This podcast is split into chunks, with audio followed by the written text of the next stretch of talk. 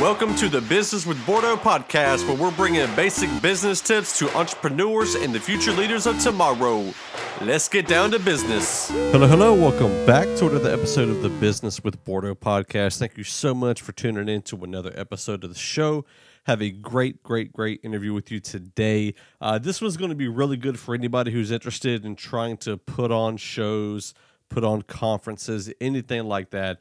I have with me on the show today Mike Mack, who has uh, done a lot of, of, of concert and uh, conference promotions. We talk about what he specializes in, uh, the conference that he puts on every single year. So make sure you stay tuned through the whole thing because he drops a lot of great nuggets and then a bomb right in the middle of the episode uh, more of a, a I would say spiritual slash business bomb, but it was really good. So make sure you catch that. But before we jump into the interview, though, I do want to thank the patrons for the show. Aaron Simpkins at TrueStrengthApparel.com. Make sure you go check him out, what he's got going on. Also, Jay Sannon and LT Smith. Uh, both of those gentlemen are artists. They are uh, music writers and performers so you can check out their music in the show description.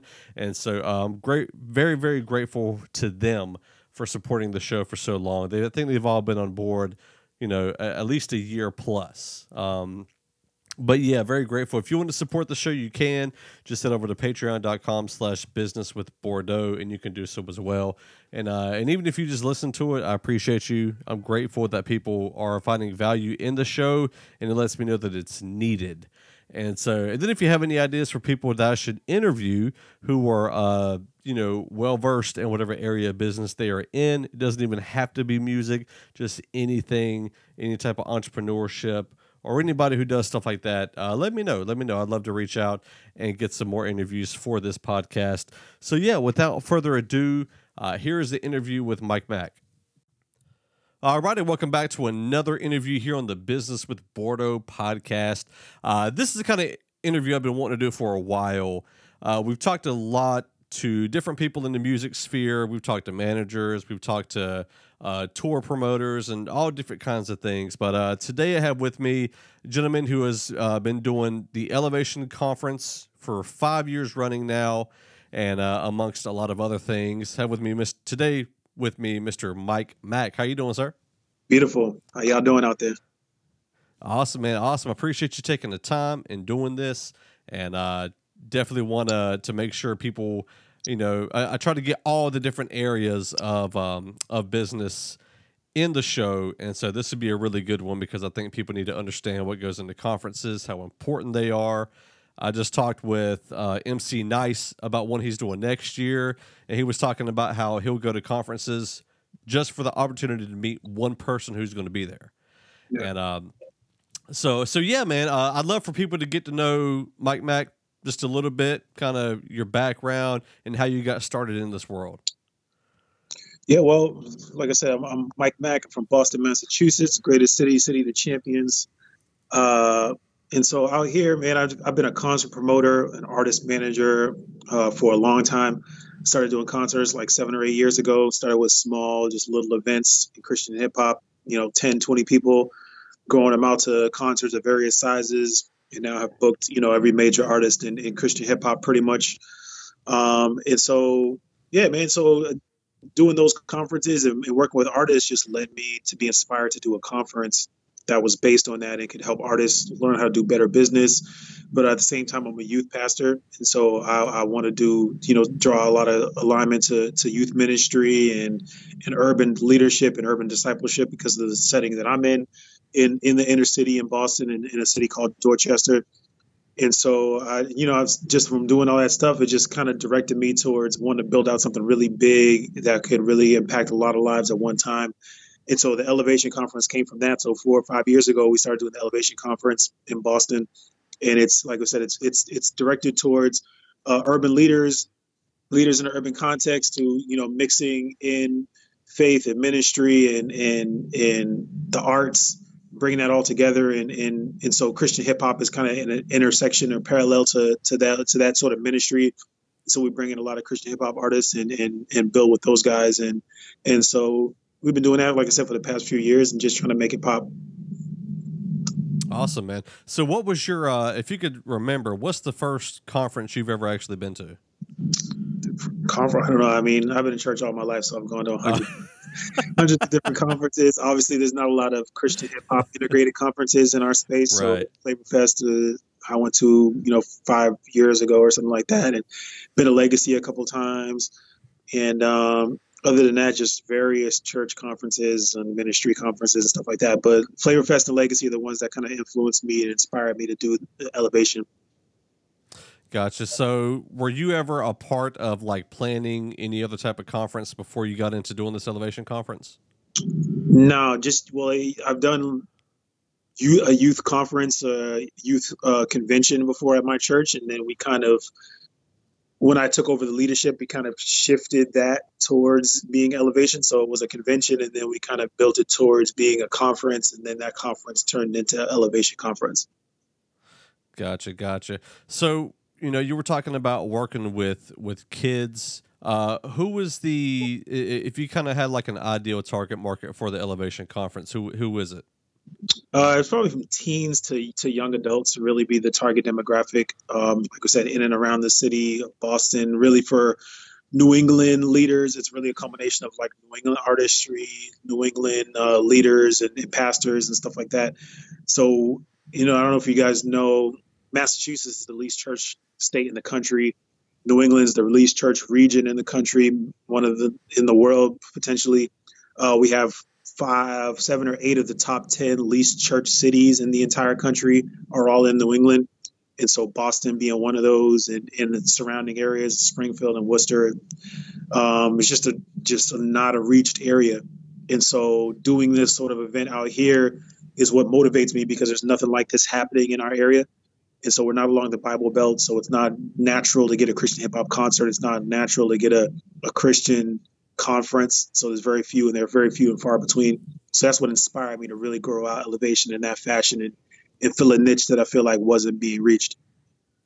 That's interesting because it, I feel like it's it's probably much easier to do a conference in the Bible Belt, except for the fact maybe there's a whole lot of conferences. But so if if if where you're at is kind of one of the least churched areas where do the folks come from who are going to the conferences? We grab from all over New England, really, from Maine, New Hampshire, Vermont, Connecticut, Rhode Island, Massachusetts. We grab from all these states, these New England states, and we pull in people who have an interest in, and hopefully people who are just interested in learning more about more about the the culture and and, and religion and ministry and stuff like that.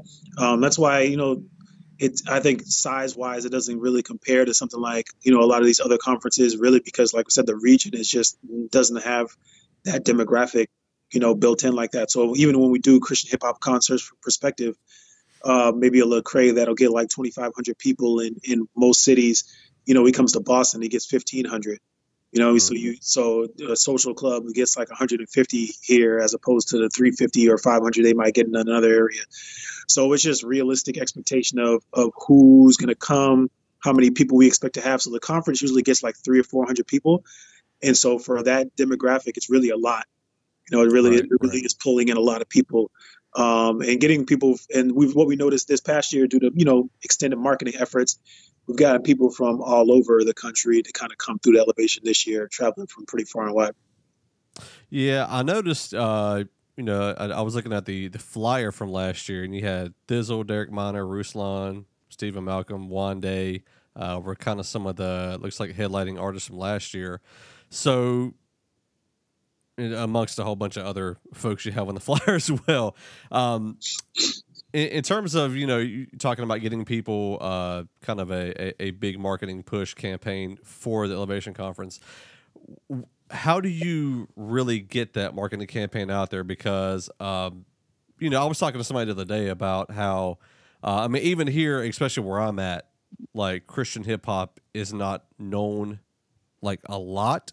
And so it was like, you know, do you get in touch with a bunch of churches, get them together? Like, what's your uh, your strategy for for really getting Elevation Conference uh, some awareness out there for it? Well, th- I think first of all, what we have to realize is that Christian hip hop's not really big. Period. So right, I think right. when we put into context, a lot of people are concerned about the the demographic and the draw in their area, and everybody pretty much says the same thing. Like, you know, Christian hip hop's not big here. There's not shows here. Guys don't come here.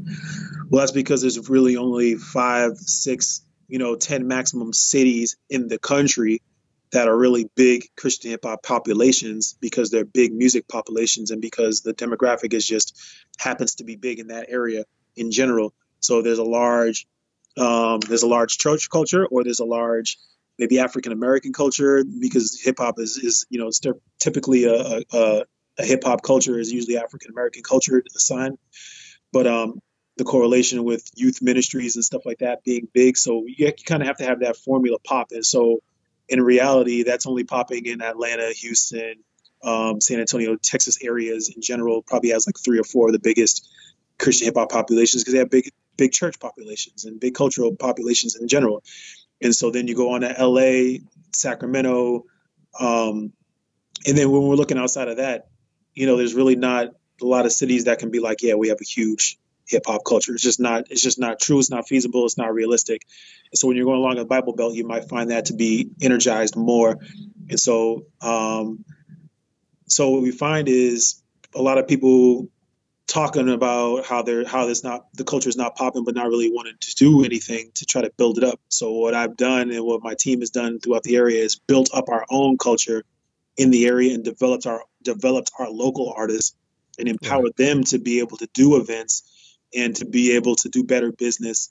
And what that looks like is a lot of sacrifice. So that's me working with 15 to 20 different artists in the area, you know, 10 of which probably aren't good, but working with them to develop so that they can be good and that's mm. and then assisting them with infrastructure so when they want to do events coming in and helping them to do events not always getting paid not always making money but realizing that it's got to be done for the greater good of developing the artists and, and promoting the ministry and promoting the genre in the area to the point that you know it really begins to be something that's viable because it's not going to naturally be viable on its own it's got to be developed like any other market and so like i said from the beginning starting off doing very small events and then building my way up. Some people want to come in and think that they can just book Derek Minor one day and then just throw a concert and 100 people are going to, you know, 300 people are going to just show up.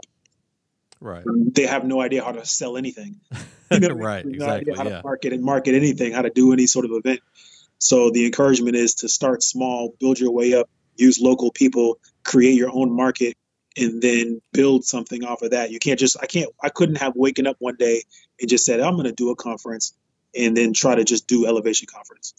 Now that was halfway through the process. Like I said, for eight or nine years, I've been promoting shows and doing terrible shows, and doing decent shows, and then doing good shows, and then from that realizing, okay, now I can build this up to another level and do a conference, and then next year the conference will be bigger, it will be better. But that's how it begins. It starts with small beginnings, doing those things in excellence, and building your way up to something significant.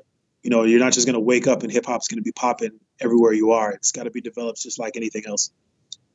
So, just out of curiosity, is there a um, what's the the big reasoning behind having well-known artists at conference? Like even it was I'm trying to figure out how I want to question this. So, a lot of conferences, you know, kind of the the main goal is to teach behind the scenes business. Uh, you know the things that kind of you're doing with with elevation uh, but a lot of them will also have like a lot of big name artists so is it just like is it just a a formula to having great artists and great sessions, breakout sessions, classes, things like that, uh, or is it even possible just to do a conference without like big name music artists? It's definitely possible to do without big name music artists. You don't have to spend a ton of money and try to bring out.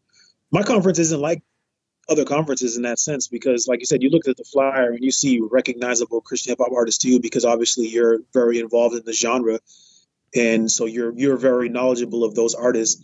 But uh, i don't have judah smith preaching at my conference. I don't have Fat i don't have rich wilkerson.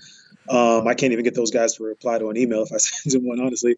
Because uh, you know what i mean? So so i'm not i don't have a hundred thousand dollar budget that I'm using in to bring in all these extremely well known, really cool, trendy preachers who I would love to have if you guys are out there and you hear it come through. But uh, that hasn't been the goal in, in the, the methodology with, within which that we've grown this conference. We've grown it off right. of small people, local people, um, 75% local people every year. And then I bring in people that I'm friends with and I'm familiar with. So Derek Minor coming is because I'm good friends with Derek Minor and I know his mind and I know what he's into and I and I know what he can talk about that'll be effective. I've known Ruslan for many years from doing events and things like that. I've seen Wande hustle from when she was like a teen at, at Legacy, passing out flyers and comp cards on her own without anyone knowing who she was at all. And seen Thi'sl in the space for a very long time as a social activist. And so that's why I bring those guys in. I'm not bringing them in because I think that they're going to bring in hundreds and hundreds of people. Because, like I said, in my area, they're not. You know, it doesn't right, right. doesn't really matter who I bring in in my area. It's got to be well put together. It's got to be effective. It's got to make sense. The branding has to make sense. And if I'm going to have a conference and talking about social activism, then I'm going to bring in Thi'sl and Derek Minor because they're actually in that space and they actually care about that sort of conversation.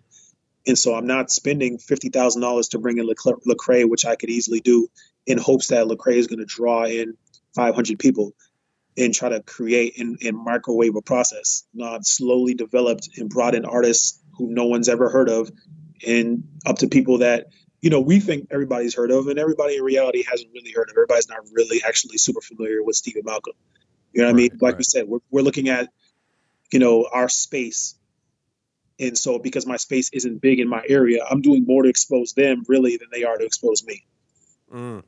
Wow, wow, yeah. I think it's it's interesting because you know there's some people who look at CHH and they're like, man, CHH is huge. I mean, look at NFM and the Lecrae. Yeah, like, and, and they might throw an Andy in there, and uh, but really, like, you know, CHH is still really, really, really small. Yeah, and um, and so and I hear about concerts where eight people show up yeah.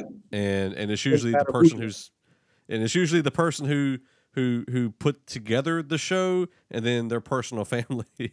Yeah. So um yeah, so you know you, I've been there to these and I've done shows where I haven't had an eight person show, but I've had, you know, 20 people shows and I've had 30 people shows. And even a 75 person show for someone that you would be like, well, that person should get hundreds of people to come.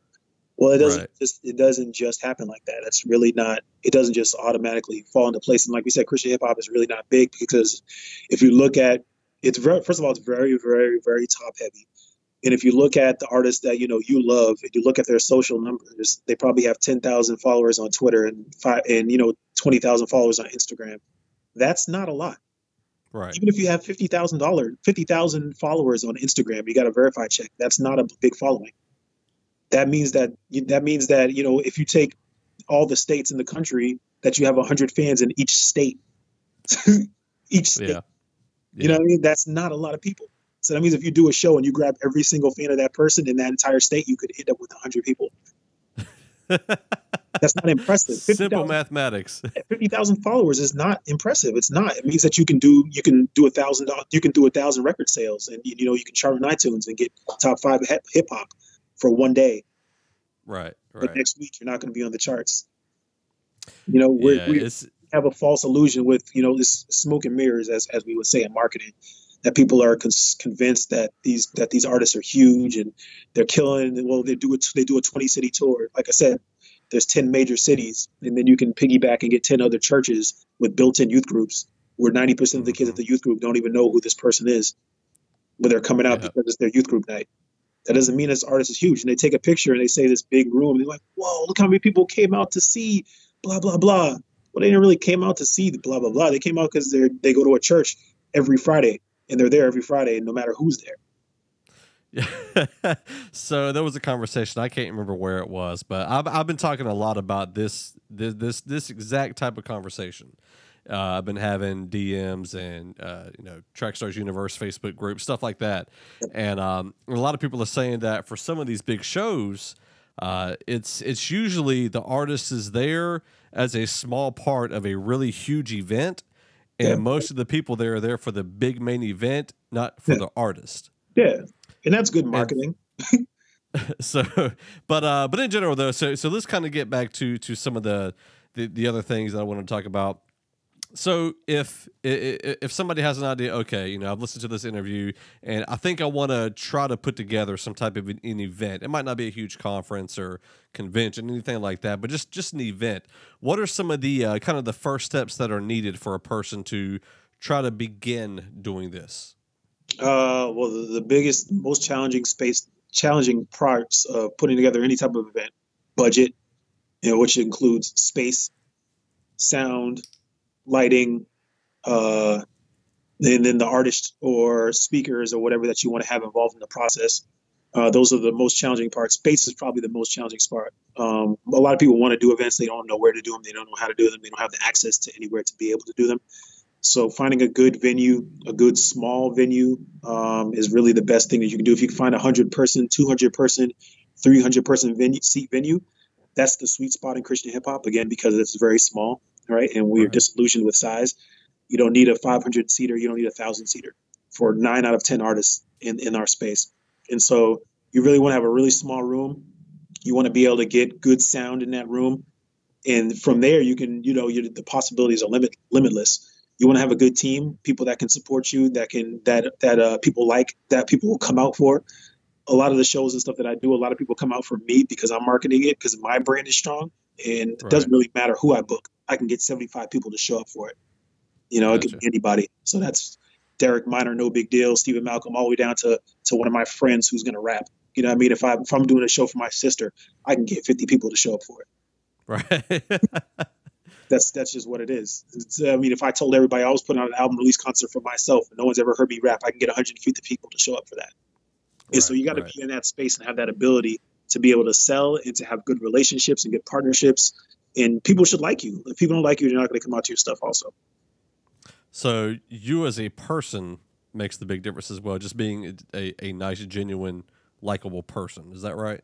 Yeah, it's branding. It's all part of it's all part of the brand. It's it's, it's like what Denzel said about Blue Magic. You know, it's a brand name, and so people got to trust. People got to trust the brand name. Mm. You know what I mean? So people say people say see CB Entertainment, which is my brand, or Mike Mack, which is you know my name.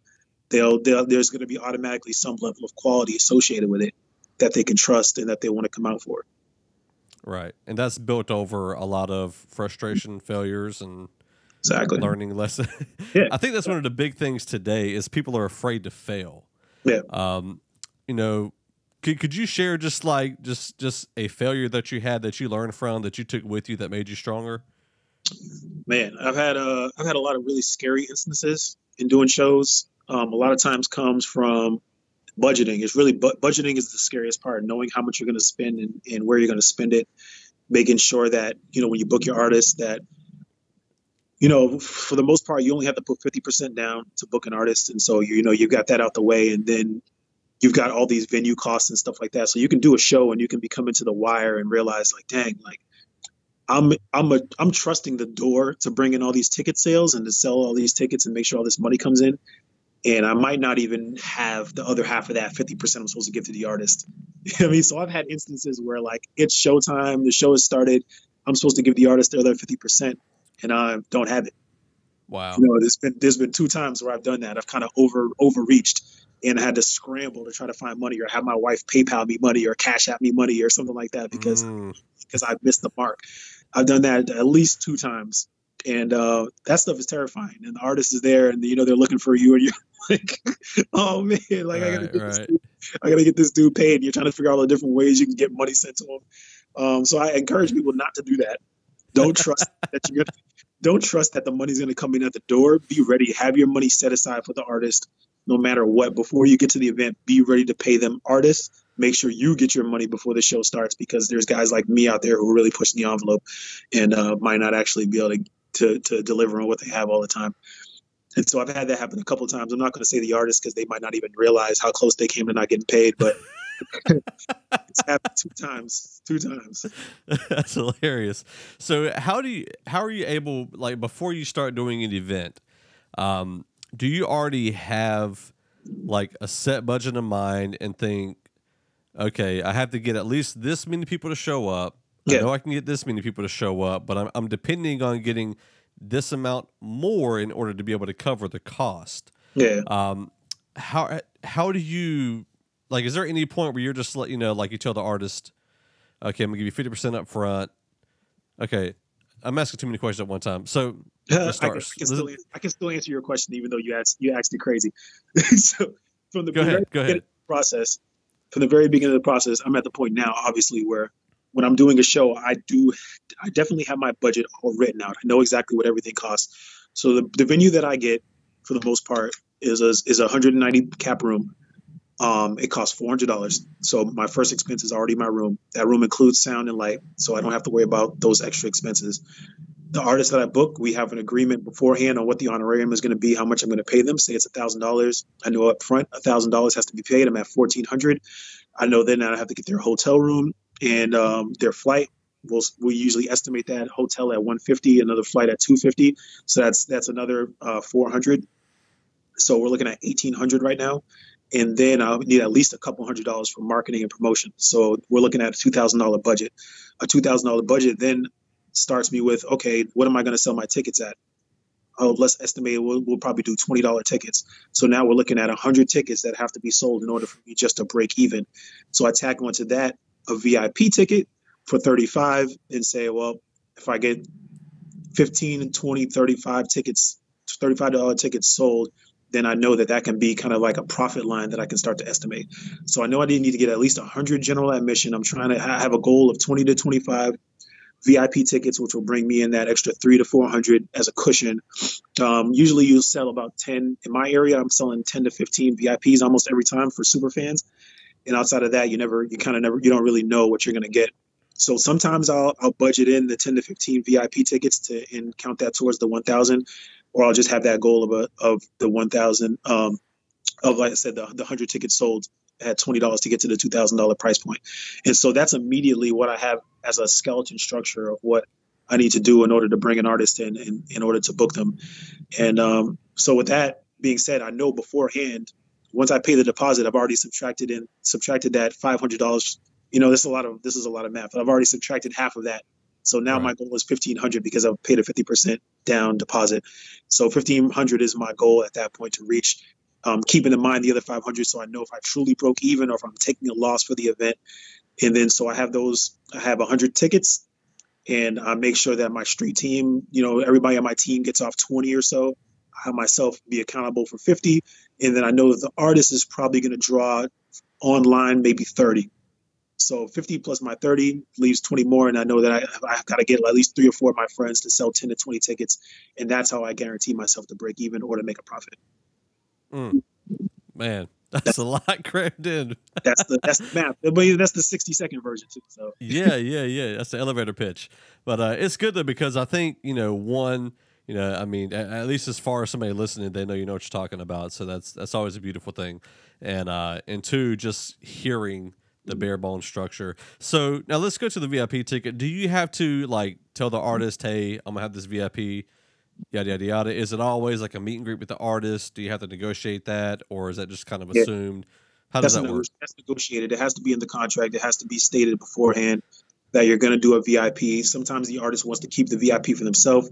Sometimes the artist wants to take um, the VIP into account. So if you do like a split, which is you're gonna you're gonna pay the artist out based on the ticket revenue, the VIP has to be included in that so that you know that you're realistic, you know, realistically able to reach your your sales goal.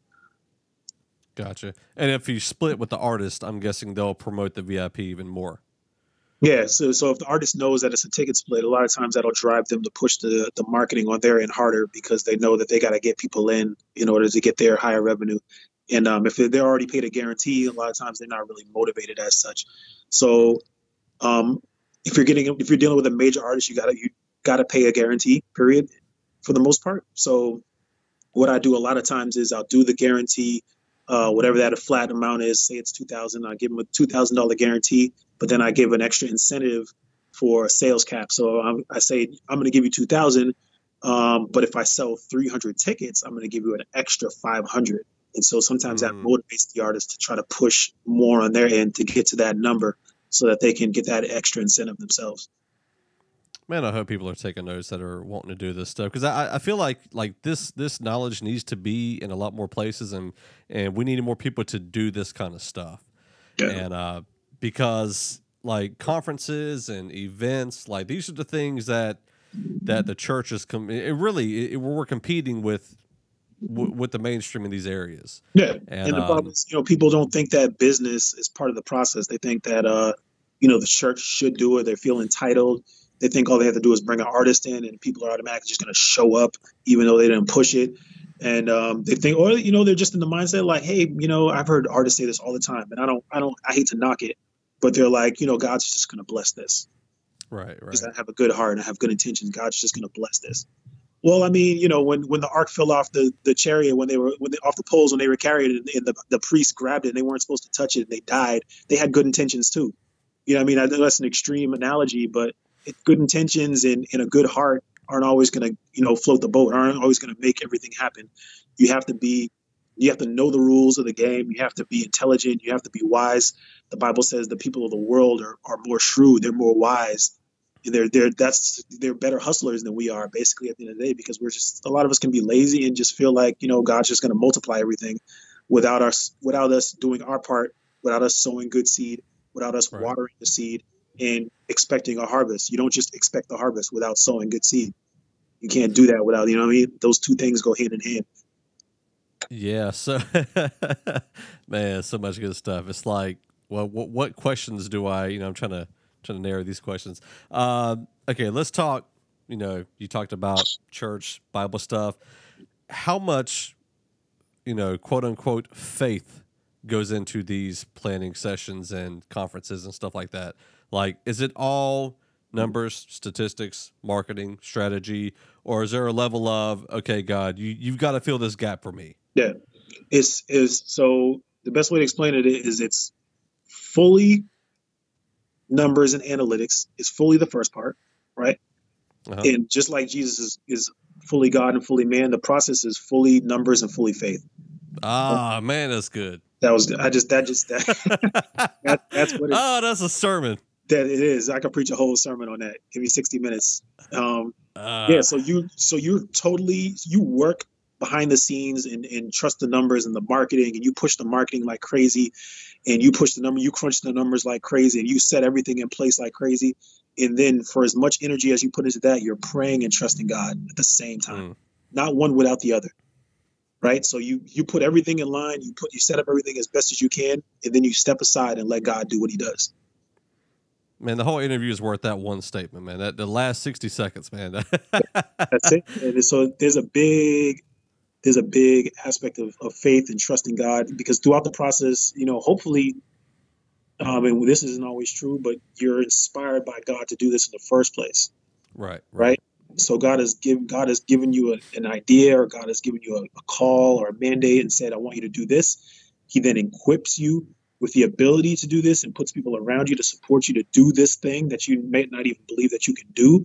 And then you go out and do it. And throughout the process of going out and doing it and, and using your gifts you're trusting god throughout the entire process. Mm.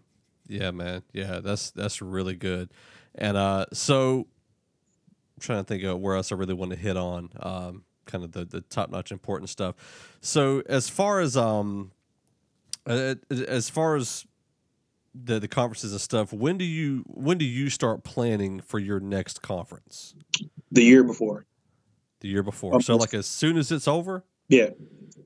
Okay. So so so so the conference is over. So the conference is May uh, Memorial Day weekend every year. When I'm so we'll say starting starting from this point, this is August, right, of next year. I already have in mind theme and scripture and date location, um, all that stuff already in my mind completed, right? And, and somewhat in action. As far as when I'm thinking about changes, I'm thinking when I'm done, when I'm done planning for the year that I'm in. So say this is April and I'm done planning, you know, it's happening in May what we're going to do, I'm already thinking about next year. Right. At that point, I'm thinking about it. And then as it's happening, I'm thinking about what I'm going to do differently next year based on what's occurring in the moment. And then once I'm done, I'm projecting out in, in vision casting with the team about what, what occurred and what we want to improve upon. And so this is August now. By October, I'll be done planning for, for May for next year.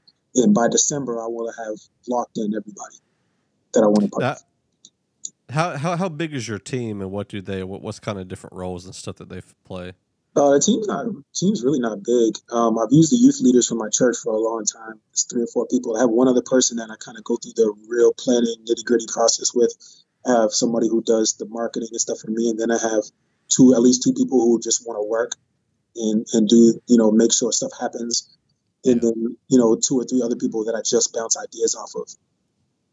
Gotcha, gotcha. So if if something, you know, God forbid, something happened to you tomorrow, could could Elevation Conference just carry on? Could somebody else just pick up the mantle and run? Yeah, yeah. I think I think I think we have a couple people that would that would make it happen. I don't know. I don't know. Um, like throughout the process of building it, um, one thing that we always intentionally do is make sure that if I'm not there and I miss the conference in its mm-hmm. entirety, like I'm not even in the country that weekend, that the conference right. will be able to roll smoothly and my entire team would know every aspect of what has to be done. It's very important for me to have two or three people who can run the conference in my stead when I'm not there. Um, that know everything, that everything is outlined so that the whole team can do it without me. Um, would it look the same? Obviously, it wouldn't look the same if if they planned it you know, without me because, you know, the vision, I have my own vision. Um, it's a collaborative vision, but everybody has their own ideas. So, you know, it would, it would most likely look different. But um, I think that people have seen every aspect of what goes into it and could duplicate it for sure. That's pretty cool. I think that's a really good uh, leadership trait. Is you know one things I heard uh, Myles Munroe say is you're always training people to replace you. Yeah and so and that's that that's a good sign of a good leader is yeah. to where when you step away things should be able to continue running without anybody knowing you've gone yeah most of the um, time i leave during the conference mm, just to see yeah or i go to sleep because i'm tired and i need to pass out and um, you know if it falls apart while i'm sleeping i just did a terrible job. Right right. There you go there you go. So as as far as like you know the vision of the conference so was every conference different as far as elevation conference goes? Uh for, i wouldn't say that they're, they're, different in, as far as who takes part what the theme is. Um, next year it'll be in a different location. But the idea and the spirit behind it is always kind of the same. For the artist i want to make it I try to make it really like a vacation for the artists. I want it to be something that's really refreshing for them, something that they really enjoy coming to. Nobody walks away because most people don't really think Boston's cool anyway. Like most people think it's weird and racist. So when they come, I try to make sure that they leave thinking like, "Wow, Boston's actually pretty cool. I could live here." Right? As they come in the summer, they don't realize winter is coming and it's horrible. But so during the summer, right. I make sure they enjoy themselves. And then for the people that come, I just always want to make sure they have a great experience. That um, somebody's life has changed, and hearing testimonies afterwards every year is the, definitely by far the best part. Hearing and seeing uh, lives change and stuff like that. And so there's some aspects that we always kind of have. We always have a general session. We always have a concert. We always have a block party. We give away free food and, and haircuts and, and, makeup and clothes and makeovers to the community. Everybody around me, in my surrounding inner city area, uh, we always do that. And then we have some sort of tutorials. Right. That's cool. That, that's cool. I was looking at your um, I was looking at the the flyer for the one last year, and you know, kind of studying it a little bit, and it's interesting because I don't really see like your name doesn't stick out anywhere, and um, which is which is interesting, and, and, and, I'm not saying it should or shouldn't, but what kind of made you decide to just like not have, you know, Mike Mack on this flyer anywhere presented by or whatever because it says like the one from last year says HTC Youth and Young Adult Department presents. Yeah. Um, yeah, what's your what's your a, kind of philosophy of that? It's not about me. Simple. That's it. It's not Got about. It. I don't. I don't care to get attention. A lot of people. I. You know. I sometimes it's something I feel kind of guilty about. Is I feel I feel weird when I see people uh-huh. that do that, and they'll say, you know, it's their their conference and there's a big picture of them on there or or their name presents and this uh, doesn't feel right to me. So it's not about me. So there's no reason to see my name on it. Um, I don't need hundred people coming up to me during the conference and asking me stuff and none of that stuff. I don't want any attention. I don't need any of that. Gotcha, gotcha. That's cool, man. I was just curious. So, as far as like you know, other type of support that you might get for the conference, um, do you like have certain certain people, churches, companies, anything that might uh, kind of help finance it or anything as a know, promotional thing or anything like that to help kind of carry yeah. those costs? I got a couple sponsors um, locally. Uh, I also Rapzilla helps me out every year, sponsors it, attends, um, contributes. RMG uh, contributes every year, helps out and um, you know a couple of local local groups and stuff like that will do some assisting. What people don't know is that the budget for the conference. We were doing it out of my my church's youth department budget, which is usually starts off with like a thousand dollars every year, and right. then we actually build and finance the entire conference through that one thousand dollars and just making it grow and doing sales and, and, fundraising and stuff like that. So we're not we're not actually funded by my church. We're not actually funded by any outside organization. And we've actually just raised and, and produced the budget ourselves every year just off of labor in our backs, which is really gotcha. really crazy and been really hard. Kind of stressful, actually. yeah, it sounds like it, man. So I, I kind of want to hit on a on a, couple more things before we uh, before we end the interview. Uh, we could probably go on for hours, honestly, man. Uh, so as far as somebody who might think, okay, I want to do concert promotion, do you think that in any big city at this point that's at that that's a viable full time job? Yeah, so so I think it's possible, and but for me, you know, I could do it because, like I said, I'm, I'm managing multiple artists. You know, some relatively big artists, some middle, some middle artists. Um, I do their booking, I do tour routing, I do mm. tour management. Um, I, I do probably four to five cons, five, well, five, at least five hard ticket concerts that I do on my own at different venues throughout the year. I promote Christian hip hop concerts for clubs and venues in my area. Um, I also coach high school football and basketball and you know I'm doing some investment stuff like that too. And so I have multiple streams of income that are all kind of come together in a place where I could survive mm-hmm. um, doing this stuff full time. But like I said, it's you know it's it's almost not logical, at least for me, because you know there's there's just I have a day job that's really just beneficial for me and my talent and and my schedule right now. So I think for each person, if you're if you're an entrepreneur, you're an entrepreneur and you can and you can do it. You probably wouldn't just do shows. You know, I mean, you probably wouldn't just do any one thing. There'd probably be multiple things that you would do to get together that would kind of fund you to be able to do it full time. Even for an artist, if you're an artist out there and making music is it for you, uh, it's probably gonna be very challenging for you to to to make money enough to to survive. You got to be doing shows. You got to be doing merch. You got to be doing licensing. You got to be doing concerts. You got to be doing helping other people with their concerts. You got to be doing your own production. You got to be mixing and mastering, doing music for other people. There's got to be it's got to be a lot of different ways. Unless you're fine with making twenty five thousand dollars a year. I mean, if that's if your your goal is like something that low, um, then yeah, I think you could do it. Really, I could do that tomorrow if I wanted to. But my goal is a little bit higher. You know, hundred thousand. I need to be making a hundred thousand annually. So I need a I need money coming from a lot of different places. Yeah, yeah. Uh, I think that's one of the things that you know a lot of people might get kind of uh, a little jaded or or, or you know kind of scared of is like okay you know doing all this all this work all these other things uh, in order to just be able to be entrepreneur do music and you know and i tell people like it's it's not for everybody it really isn't and no yeah, and that's the that's the unfortunate part. People people end up in a lot of different spaces where they don't even belong. There's a lot of guys rapping that shouldn't be rapping. There's a lot of guys producing that shouldn't be producing. There's a lot of guys working at McDonald's that should be should be working at NASA. You know what I mean? So sometimes you just get mixed up in your your path and, and you end up doing the wrong thing and you kind of miss out on on the gifts and talents that God gave you. We got to pay more attention to our talents. We got to pay more attention to our gifts eh, because God has given us a blueprint by giving us gifts and talents and showing us where He would want us to excel because He's given us talents in this area. And He said, "Look, you're really good at this. You can do this." You know, me and Moses got examples of of that, that he could be a leader and a really trail, trail a trailblazer because of just how he lived his life. He was, you know, he was taking out Egyptians. He was bodying dudes like right, he was a right. deliverer. You know what I mean? From early on. You know, uh, you know, uh, even you know David you know, Goliath wasn't the first person he slew. He, he was already a beast. He was already unafraid. You know what I mean? And just because when God gave Moses the call, he was like, well, I can't speak as well as, you know, as well as other people. So I don't know if I can do this. He had all the other gifts and those gifts showed him like, look, you're, you're, you're equipped to do something great. So now I'm going to add in these other things to you. So we got to look at the things that God has equipped us to do, the things that come easily to us, the things that the things that we're talented in, and then there's always going to be a couple of other little things you got to work towards to give yourself the full picture. So God gave me the ability to sell, to market, to be a people person, to interact.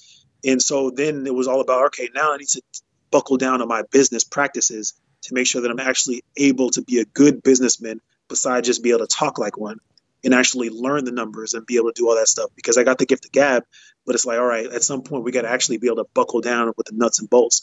And so all the other things kind of point you in that direction, and it's up to you to, to further develop those talents. Just like we said with the guy with the talents, he gave him a talent. He wanted him to go out and multiply it, but he did give him a yeah, talent. Yeah. To start. Yeah, with. he did, and I think you know that's one thing I always encourage everybody is is I'm a very purpose driven type of person. So whether it's a sermon, yeah. whether it's a podcast episode, I'm like, find your purpose, like yeah. hone in on it, master it, do what God has put in your lap to do. Start small, grow it, work it, be faithful in the small things, and uh, and, and you won't you won't regret it. And so, uh, yeah, it's, it's hard. It's hard to find purpose for a lot of people. It's, it's really challenging to find direction, to find purpose, and to to really just lean on God for it. Really, everybody wants to try to make it happen on their own. Or like I said, there's way too many rappers yeah, out there. Yeah. There's just too many. Like somebody needs to be. There needs to be more than. There's only like five Christian hip hop promoters in the country. Like, how is that even possible? Because there's somebody out there who's working super hard to sell his own CDs that should be working super hard to sell somebody mm-hmm. else's CDs. Spending less time in the studio putting out trash music and helping to flip, you know, this other person's good music who doesn't know how to sell yeah, their music. Yeah. That's good, man. That's true. That's true. Well, Mike, I appreciate your time, man. Um, I'm looking forward, you know, hearing you, getting to know you. Uh, this will just be proof of what you said earlier. Uh, definitely going to try to make it out to Elevation Conference next year uh, in 2020. And so, uh, is any last words you want to give to the people? Any words of advice, encouragement? Uh, just something that, that you can uh, kind of finale this thing. Yeah, man. Like I said, uh, finding purpose in in in your your meaning is is usually really challenging. We all have one purpose to to glorify God. We all know that that's our main purpose and we're all trying to figure out the best way to do it look at the talents that god gave you look at the stuff that comes easily to you the stuff that's that you know it's not challenging for you to execute it and develop that and work on it and grow on it and, and figure out how you can use it to make the world a better place and to make god smile man well that's it mike mack where can everybody uh, follow you find you at get in touch with you if they want to yeah i guess follow me on instagram underscore mike underscore mack m-a-c-k is Mack. Gotcha, man. Well, Mike, appreciate your time. Uh, looking forward to seeing my first Elevation Conference next year. I promise you, I'm gonna try my best to be there. And anybody else in that area, make sure you follow uh, Mike so you can try to make it out too. And appreciate it, man. And I'm sure a lot of people are gonna get a lot, lot, a lot of really good stuff from this interview. Yeah, I hope so, man. man. Praise God, you, brother. All right, peace.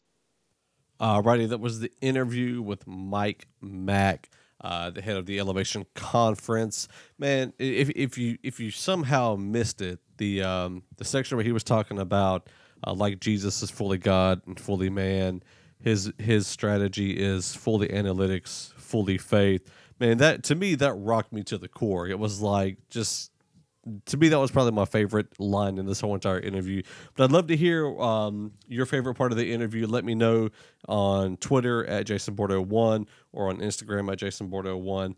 And I just want to hear from you, uh, kind of get some feedback on what you thought and what are some other type of interviews. And uh, and also make sure you hit up uh, Mike Mack at Mike Mack CBC on Twitter and let him know as well. I think if these people know that you're getting something from this interview, then they will be, you know, hopefully wanting to do more and share more knowledge and wisdom, which then turn around and benefits you as the listener and, uh, and anybody that you want to share it with. So, Mike, thank you so much for doing the interview again. If you're listening to this, brother, uh, hopefully I can get you back on soon because uh, just such a wise gentleman and a genuine guy. Um, and again, thank you so much to my supporters, Aaron Simpkins, True Strength Apparel, uh, JT or LT Smith and Jay Sannon.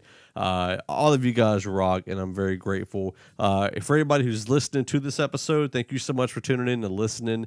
Uh, every time it drops, people have been encouraging me to keep doing these, and uh, so I'm grateful for for your kind words and uh, kind of the motivation that you give me to keep producing these great interviews and just trying to find some of the best uh, wisest of the people out there to continue to do this with. And if you have any ideas for some great interviews, let me know. Let me know, um, or let the person know that you think would be a great fit, so they can reach out to me. Uh, you know, you can email me or or whatever you, you need to do. And uh, and so without uh, without keeping you on too much longer, I do want to thank the Trackstars Podcasting Network and all the shows over there. My co uh, podcast label people so Track Stars, Eminem Live Radio, 520 Collective, Solomon Sports Podcast, and um, go check out those shows. Those are all fantastic shows, and they're different in their own respective ways. And uh, and yeah, so until next time, always remember that the more you learn, the more you know, the more you know, the more you grow. Thanks and God bless.